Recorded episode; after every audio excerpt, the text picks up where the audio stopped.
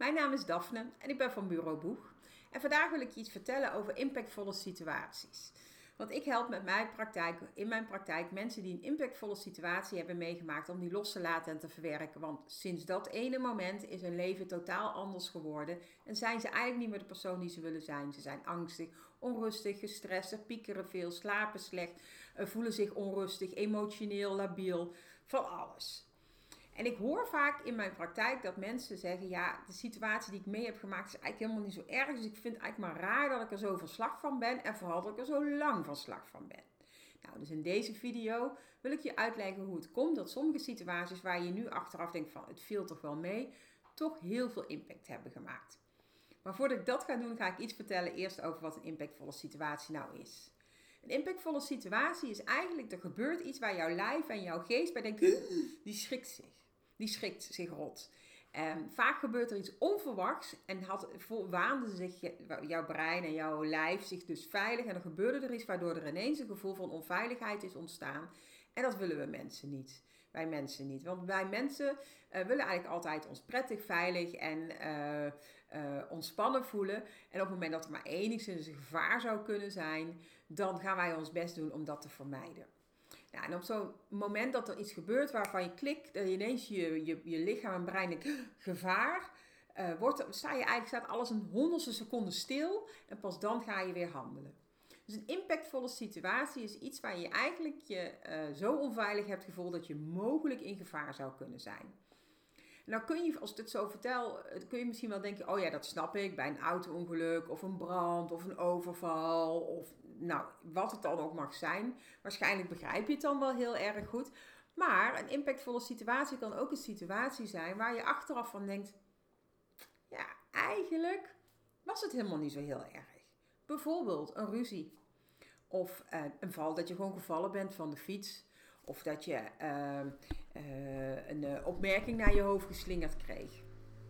Of dat je je, je, uh, schrok omdat je kind iets uh, viel bijvoorbeeld, waar je op dat moment geen controle over hebt, terwijl die daarna gewoon opstond en weer op de schommel klom. Dus het is een situatie, zo'n situatie waarvan je achteraf denkt, het viel allemaal mee. Maar op het moment dat het gebeurde, kon jouw brein en jouw lichaam niet inschatten dat het allemaal wel meeviel. Want die dacht, wow, gevaar, misschien gaan we wel dood. Ik voelde me veilig en ineens is er een onveilige situatie. Nou, normaal gesproken uh, herstelt een brein en een lichaam zich zo na vier tot zes weken na het moment dat er iets is gebeurd. Een impactvol moment, een trauma. Uh, na zes weken zijn, voelen de mensen zich meestal weer wat, wat rustiger. Zijn ze dan helemaal over tijd niet de hele tijd meer over aan het piekeren. Uh, slapen ze weer beter.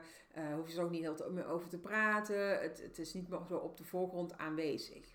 Dus die mensen kunnen hun leven weer gewoon oppakken. Maar er zijn ook een heleboel mensen die dat dus uh, niet hebben.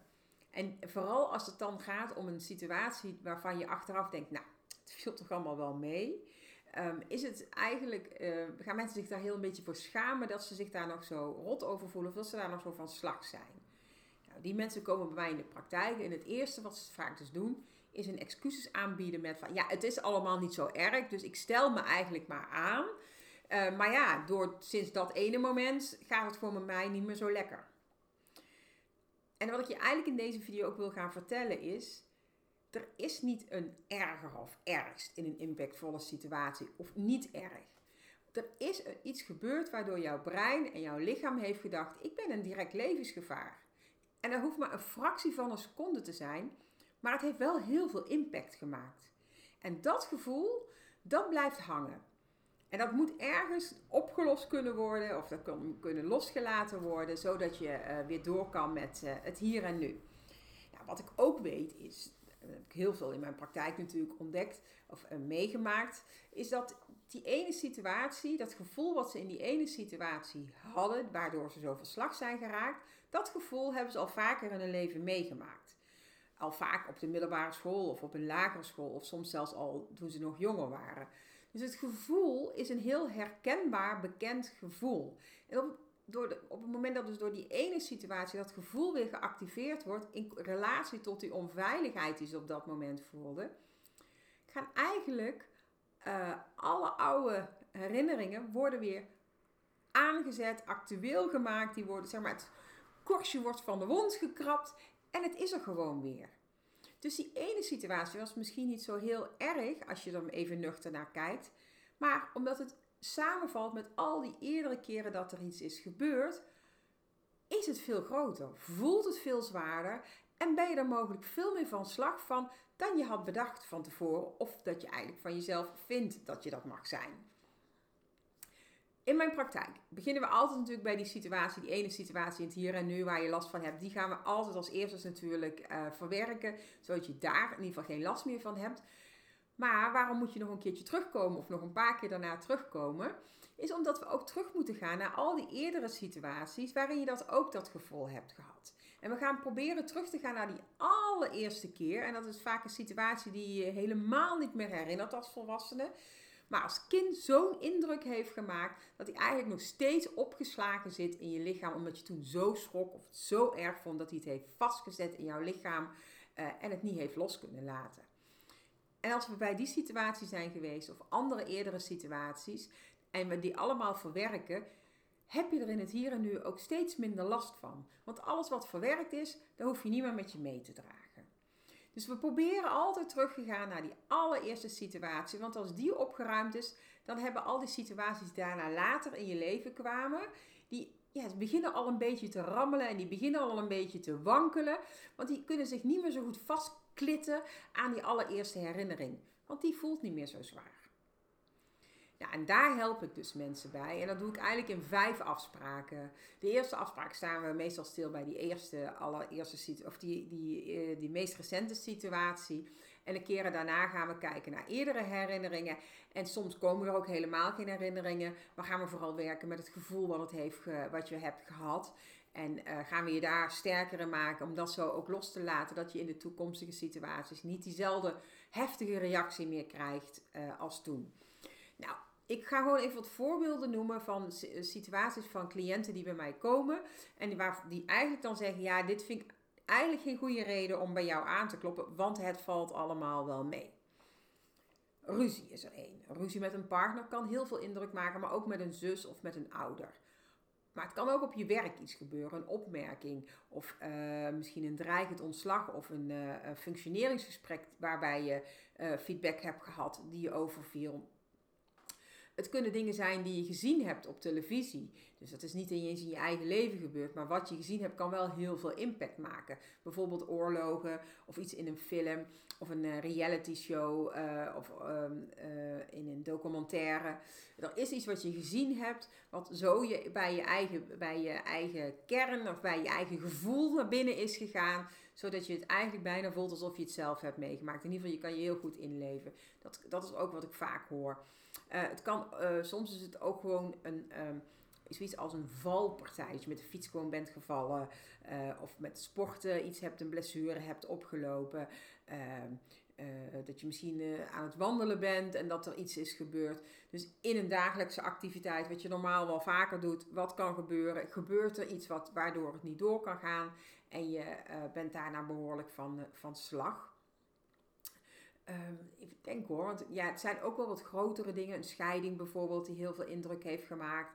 Uh, een ziekte van een kind, die kan uh, indruk maken terwijl het kind het gewoon kan overleven. Um, uh, een verhuizing, een wisseling van baan kan soms heel veel indruk maken. En met name dan het kunnen loslaten van je oude bekende werk, zeg maar, wat zo beangstigend is. Ehm, een relatiebreuk, maar volgens mij had ik al gezegd, een scheiding. Ehm, eh, een opname in het ziekenhuis, of in ieder geval een spoedeisende hulp terechtkomen, kan ook heel veel indruk maken. Nou ja, eigenlijk alles waarvan jouw brein dacht: wow, dit is heftiger dan ik op dit moment had bedacht. En ik voelde me zo onveilig dat ik daardoor het gevoel had dat ik misschien wel in gevaar zou zijn en dood zou kunnen gaan. En dat stukje is dus je reptiele brein die aangaat. Dat is echt niet je verstandelijke brein die je kan beredeneren. Maar dat is je alleroudste brein, je reptiele brein, die dan zegt: Ik mag niet in gevaar komen, ik moet overleven. En dat is aangeraakt. En die is eigenlijk nog de hele dag jou aan het waarschuwen van: Wow, er is mogelijk gevaar.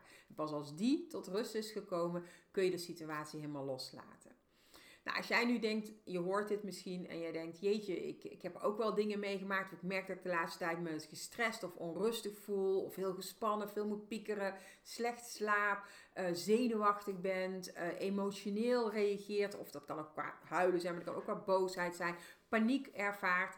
Dat zijn allemaal reacties die vaak duiden op dat je iets hebt meegemaakt waar je op dat moment zo onveilig voor voelde ga het dan eens na of dat misschien iets is geweest waar je achteraf van zegt: Ik had me niet zo aan moeten stellen. Het valt allemaal toch wel mee. En als je weet welke situatie het is, ga daar dan bewust even mee aan de slag.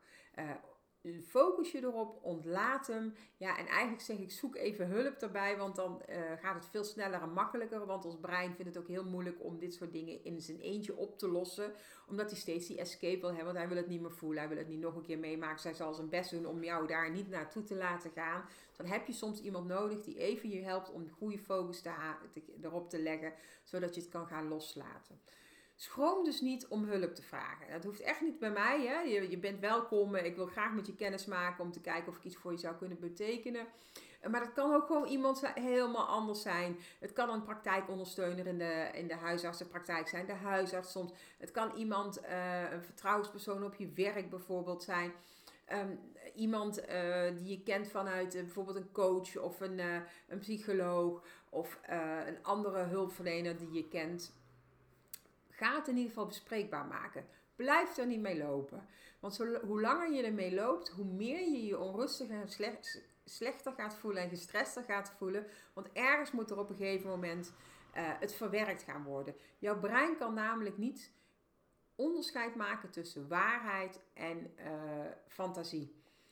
Dus als jij steeds over dingen blijft piekeren en je maakt je er zorgen over en je, je projecteert het naar het hier en nu en misschien ook wel naar de toekomst, dan gaat je brein ook denken dat al dat gevaar waar jij al over nadenkt, dat dat ook daadwerkelijk er is en dat hij jou uh, daarvoor moet beschermen.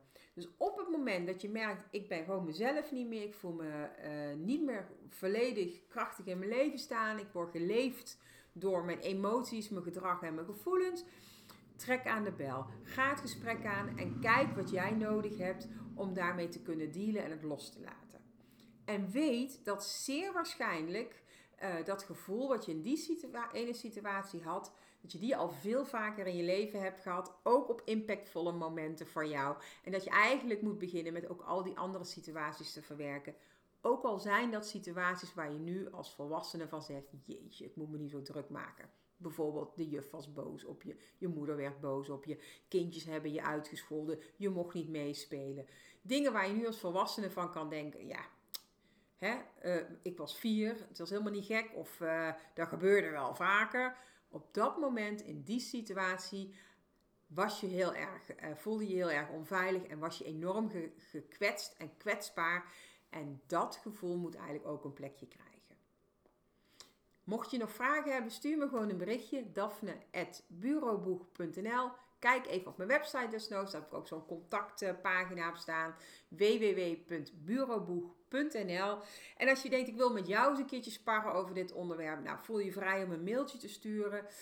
Um, nou, dat Daphne.bureauboeg daphne.bureauboeg.nl of op mijn website via een contactformulier. Dat kan natuurlijk ook gewoon. Kun je zelfs, zelfs gratis kennis maken. Kun je gewoon op klikken. En als je dan je gegevens achterlaat, dan uh, plannen we samen een online afspraak. Blijf er in ieder geval niet mee, mee uh, rondlopen. Niks is gek. Want zelfs iets waar, wat, wat quasi onbenullig lijkt, heeft blijkbaar zo'n indruk gemaakt dat uh, je er gewoon van slag bent. En dan moet je er iets mee. Dan is het echt niet gek, hoef je je niet voor te schamen. Zoek hulp en ruim die rommel op, zodat je weer gewoon lekker kan gaan leven en het helemaal kan gaan loslaten. Ik wens je nog een mooie dag toe.